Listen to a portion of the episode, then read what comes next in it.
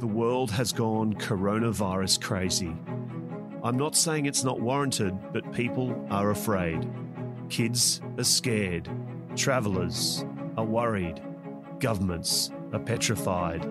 There is panic buying of toilet paper, and business is suffering, except toilet paper companies. In this short five minute podcast, we'll take a look at some of the myths around COVID 19 and take a lighter look at the pandemic and how it's affecting us all. Not just those infected, but those that are affected. This is Corona Crazy.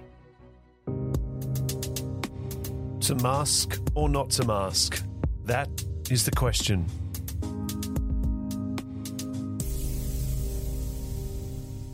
We all wear masks.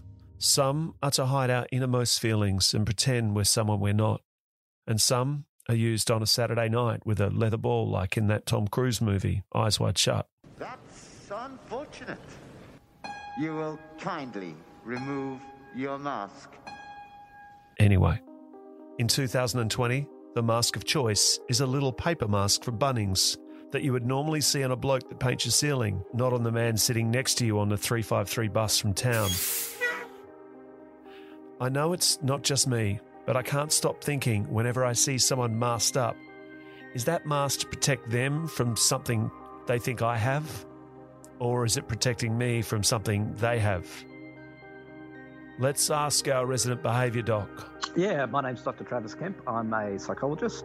If you see a person in a mask and you're not used to seeing people, and this is really interesting in the Australian context, because if you come from an Asian culture, um, in particular Japan and countries like that, where um, people are much more likely to uh, cover themselves up when they've got any sort of illness, it, it's a little bit different because people are sensitized in a different way. But here, when we see people with masks, we immediately think that they're carrying coronavirus, and then at at the uh, at the most basic level, uh, they're a threat to us, and I want to stay away from them. And you know, our our brain is hardwired to identify threats, and when we see people with masks on in the street at the moment, that just triggers that hardwiring. Um, and and sets that person up as a threat. How do I not look totally scared when I see someone in a mask?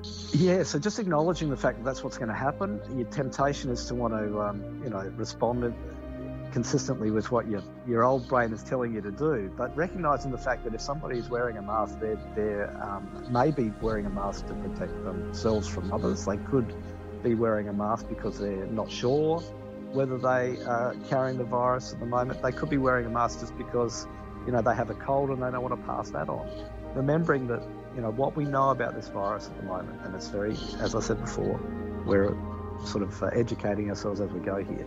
Um, if we stay within, you know, um, a safe distance of each other, um, we're not in physical contact with each other, um, then we're probably um, safer um, you know, just acknowledging that they're wearing masks, not being overly concerned about that, and just getting on with your day to day activities. There are some people who have taken the mask to a whole new level. Before the travel lockdown, I saw a man on a business class flight in Australia who was wearing gloves, a little white mask, goggles, and then a welding mask over these goggles. That's taking the mask thing a little too far. And he was flying business class. How are you going to get to those little packet nuts with that mask on? Please take a moment to find an exit closest to you. Some people have suggested a mask can remind people not to touch their face. I'm sorry, but if you need a reminder not to touch your face, maybe coronavirus is not your biggest issue. But if you do need some help in how to fit one of those little paper masks, the internet has some useful tips on how to. Position the N95 under your chin with the nose piece up. While holding the N95 in place, pull the top strap over your head so it rests high on the back of your head. So wash your hands often. Don't touch your face. If you're coughing and sneezing, and stay away from me, please.